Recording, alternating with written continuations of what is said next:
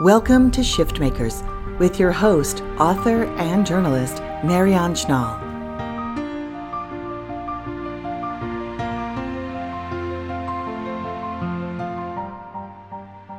Welcome to the podcast. This is Marianne Schnall. And before we get to the conversation with President Jimmy Carter, I just want to give a little context and insight to the conversation that you are about to hear.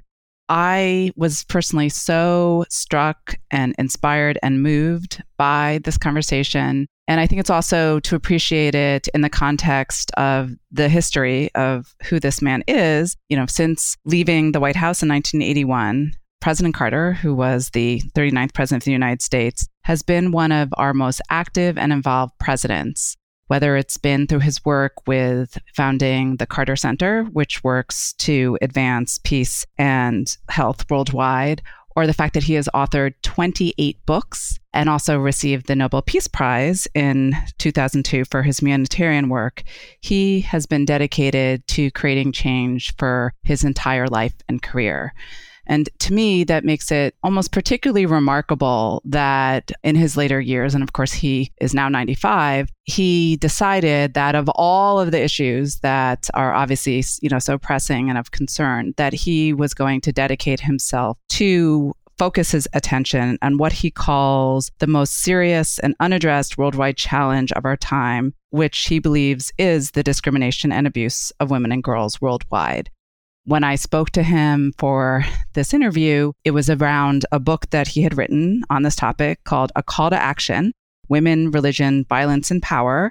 And this book was informed by his travels to over 145 countries and sort of witnessing firsthand with his own eyes a system of discrimination in which he believes that women are deprived of all of their basic rights, deprived of education, healthcare, equal opportunity, and forced to suffer in servitude or experience child marriage or trapped in cycles of poverty, war, and violence for themselves and their families, the infanticide of millions of newborn girls and selective abortion of female fetuses, female genital mutilation, the global pandemic of rape, including rape being used as a weapon of war, and the worldwide trafficking in women and young girls. And all of these things are just so unbelievably shocking and alarming that I know it sometimes can be hard to hear about. And yet he talks about it because we need to look at it in order to change it. And in his book and in his work with the Carter Center, he makes a point of uplifting 23 recommendations of ways that we can all work towards creating change. So at least he's very, solution driven. And also, as I said,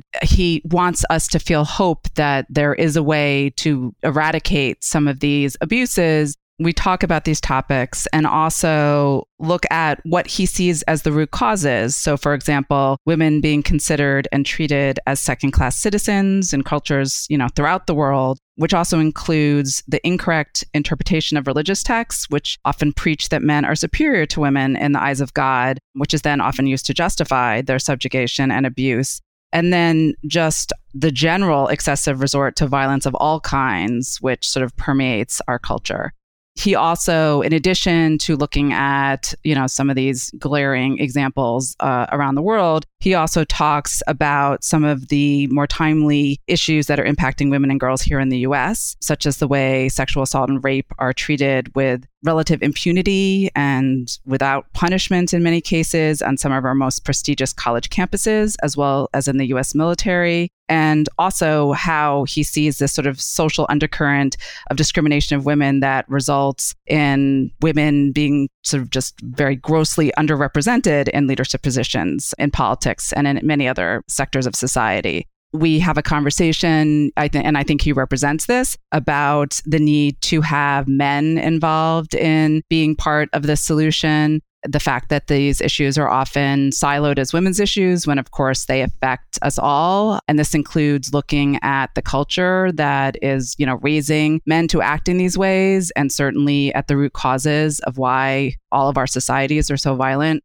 The conversation was very powerful in addressing these issues, as well as, for me, what I was particularly moved by in the moment that we're in right now, in which I just think we're all craving examples of moral leadership, is just the passion with which he talks about these issues, which represents truly, you know, his dedication to being of service, which he has done throughout his entire life, and just representing such integrity and, you know, such dedication and commitment.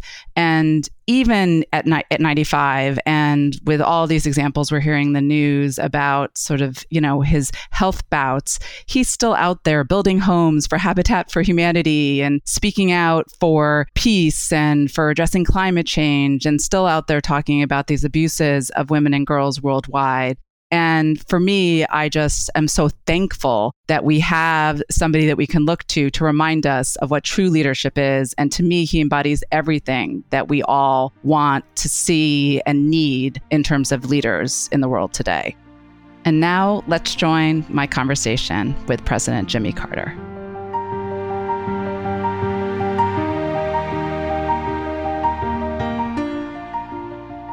So just to start off, what inspired you to write this book?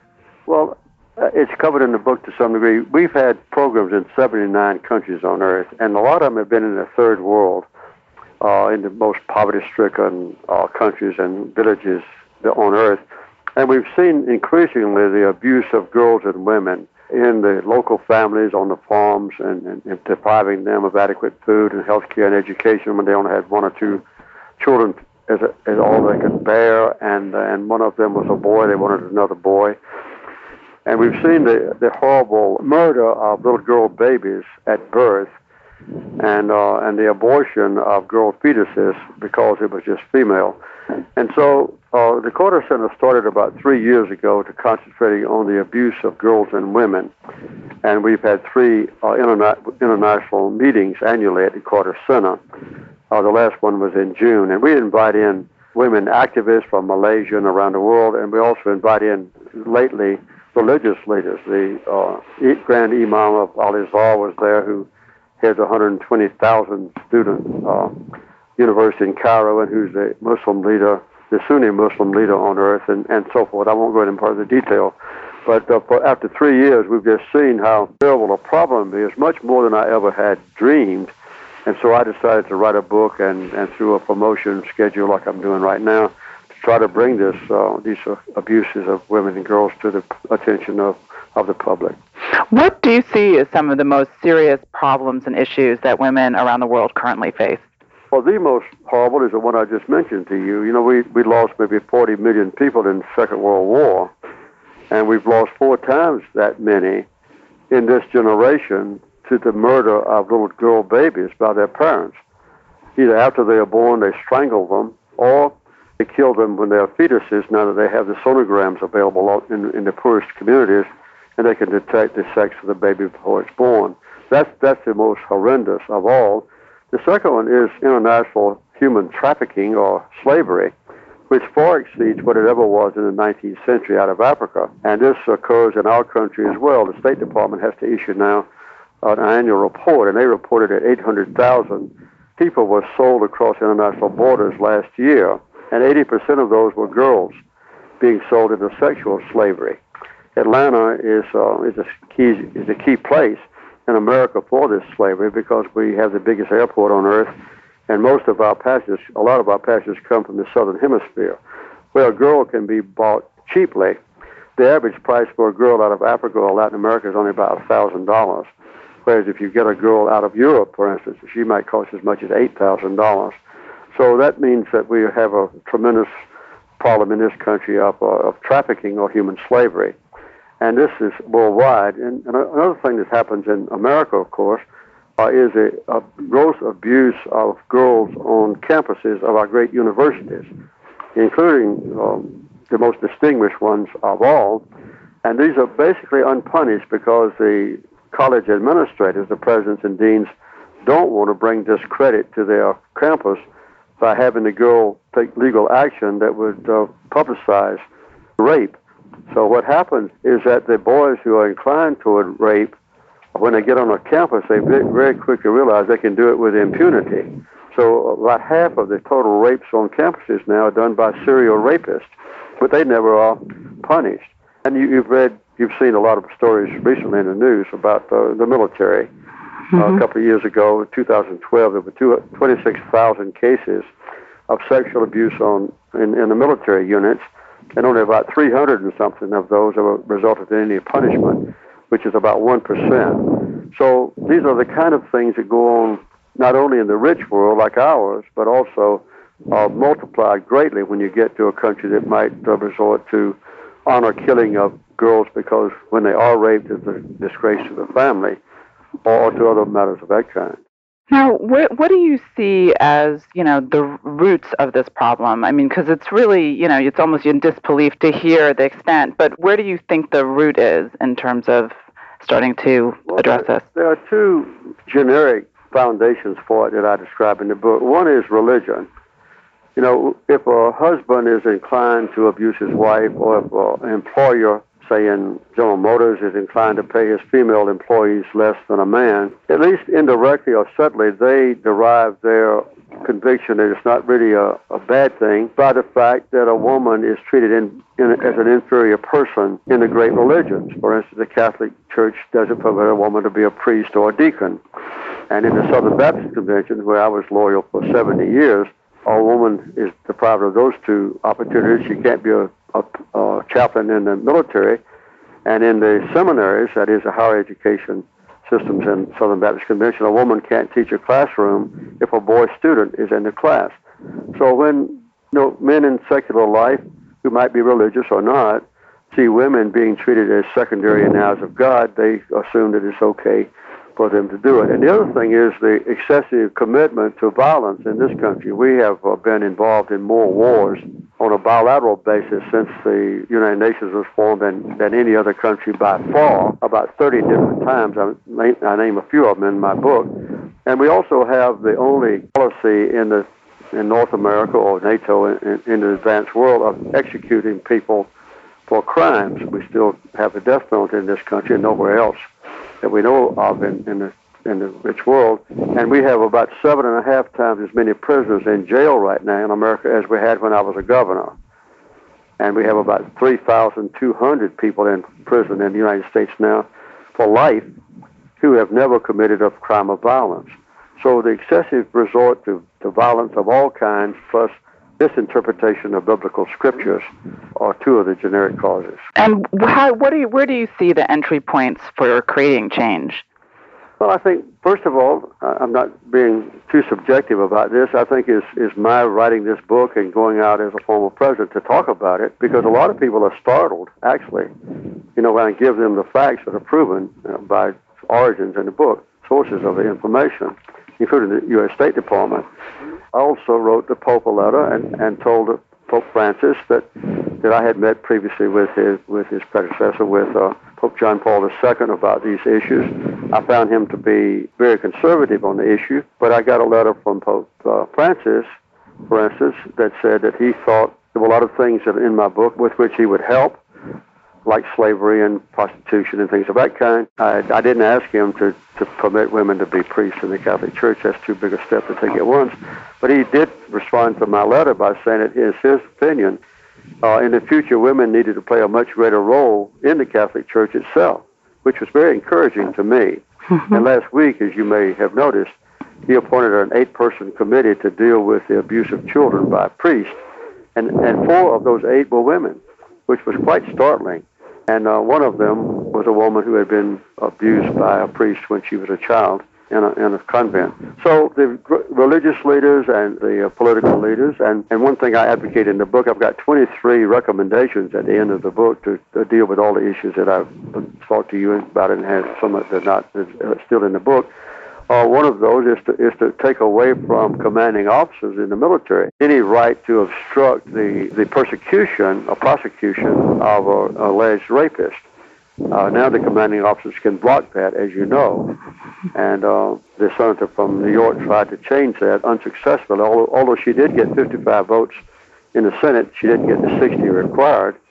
But, you know, if our top political leaders, if the president and others would just join in with her, which they didn't do, I think we could maybe do that, and we could do away with we could certainly reduce the level of human trafficking or this trading in slavery that exists on a global basis. And I have a book out, What Will Take to Make a Woman President, Conversations about Women, Leadership, and Power, which was actually sparked by my 8-year-old daughter just noticing, why haven't there been a woman's president? I mean, certainly as you're talking about the people in positions of leadership, obviously the numbers of women are so low. Why do you think there are so few women in leadership positions, and what do you think we can do to change that inequity?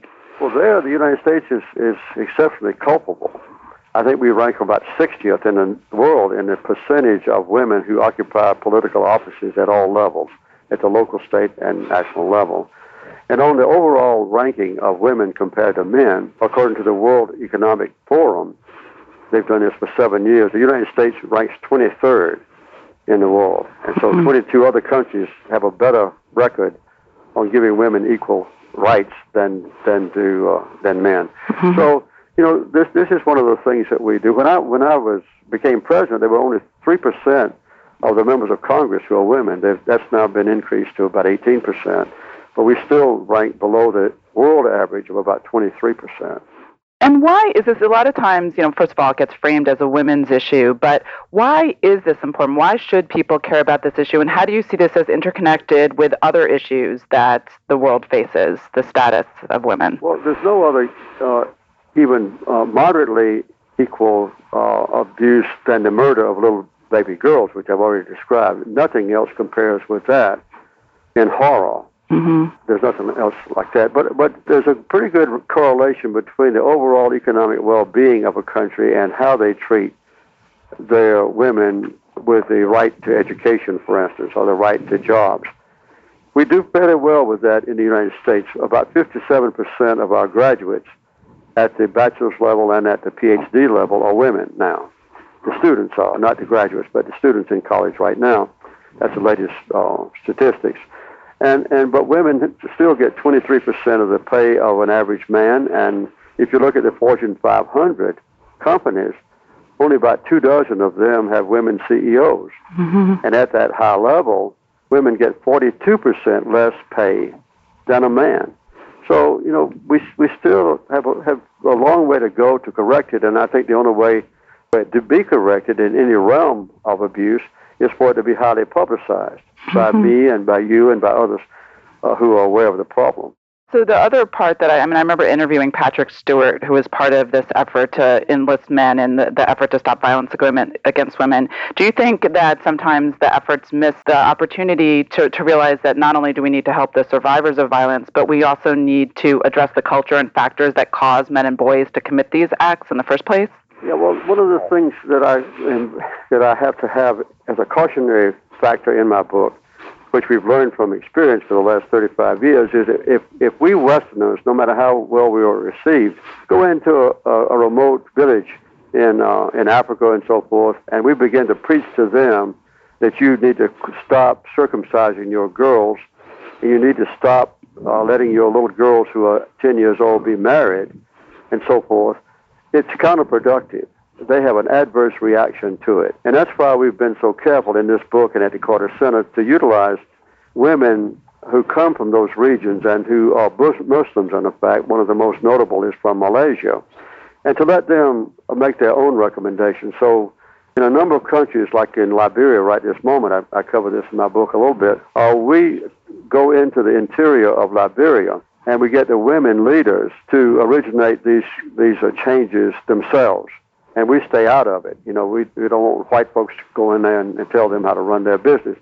But when others try to do this, and we've learned not to do it, it's really, it just convinces them we don't want to have anybody interfere. The circumcision of girls or the mutilation of their genitalia is not ordained in the Quran. It's not promoted by any imam or even husband. This is a crime against girls that are perpetrated by their own mothers alone, who were circumcised when they were children. They think it's a proper thing to do to their little girls. And they are taught that this will decrease their daughters' enjoyment of the sex act and therefore keep them more chaste and unlikely to be impregnated when they become young, unmarried girls.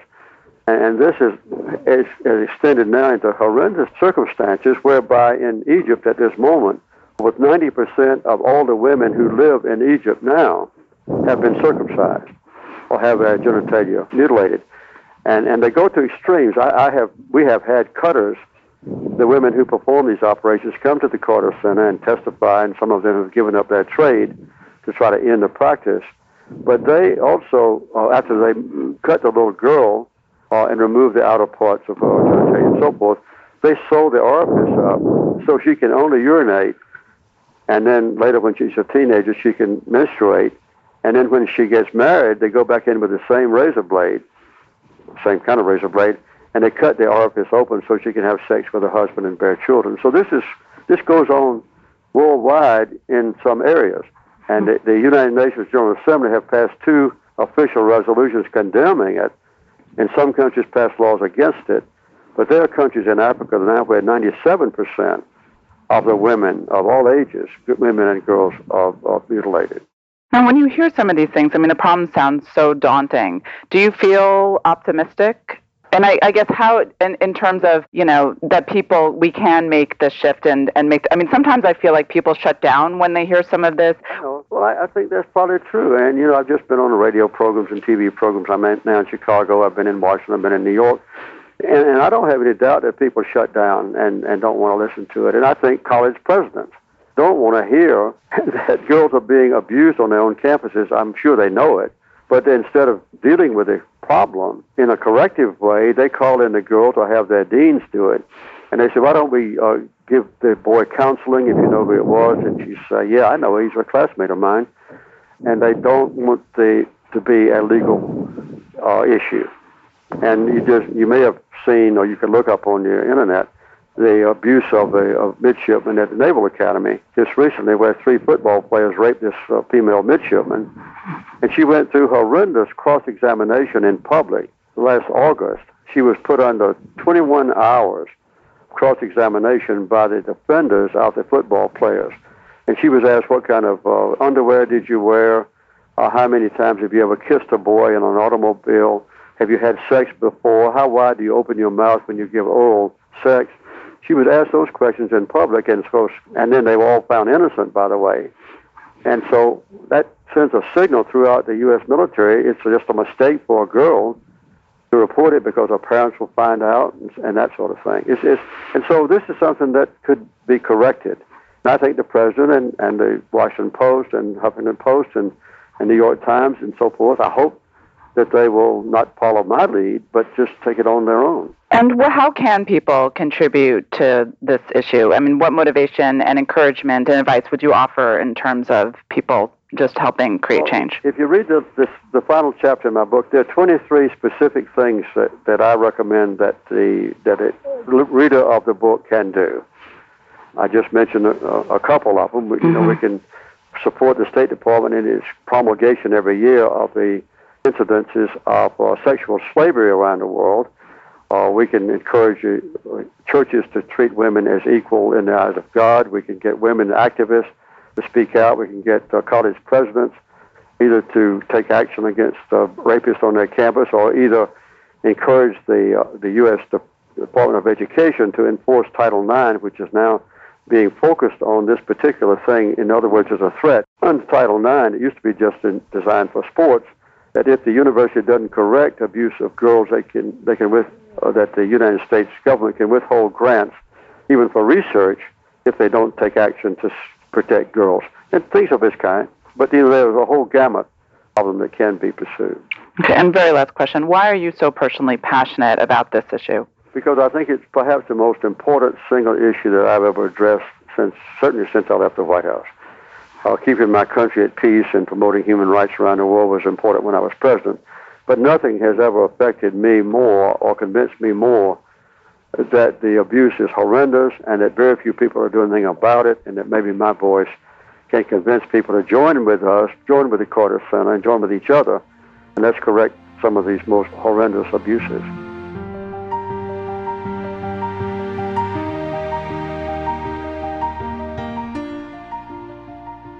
As we reflect on the conversation that we just heard with President Carter, I guess I just want to underscore, often we talk about, I have a whole book on why we haven't had a woman president, and we can have some of these very lofty intellectual conversations about why we don't have more women in leadership. But what we're really talking about, and is evidenced in this conversation that we've just listened to, is we need to really look at the root system of the fact that these horrible atrocities that are still occurring, and the rape and murder of women and girls, really speak to the pervasiveness of just the basic, status and rights of women and girls, their very safety and lives that are at stake, that we need to look at and address before we can really get to a point where we have the type of equality that we often talk about in sort of our more conventional conversations. As painful as it is to imagine that these types of human rights abuses are occurring, I think they are a symptom and evidence of the cancer that is causing so many different levels of the inequality that we see here in the U.S. and in the world. And until we sort of, address and try to cure the cancer, we are never going to create the type of change that we really need to see. The other thing that really stands out to me about President Carter is that he is a man of faith and divinity, and that is ultimately what charges him in his work and in his activism. I feel like that is part of the shift that we also need to manifest in that sort of sense for women of our own worth, our own inner power, of recognizing the things that we deserve in terms of our rights and our dignity and our safety, and being able to own our power in ways that we live a life that is in alignment with who we are and with our purpose, and also to be able to use our power to heal ourselves and to heal our global sisters, and to be a transformative force for change to represent all of humanity. So that is ultimately, I think, one of the most inspiring things that I came away with from this interview, was that sense of there is an inner transformation for women, but for all of us, that also will inform the change that we need to see on this issue and on so many issues that impact our world. You've been listening to Shift Makers. For more information about this podcast or our host, check out mariannechnall.com.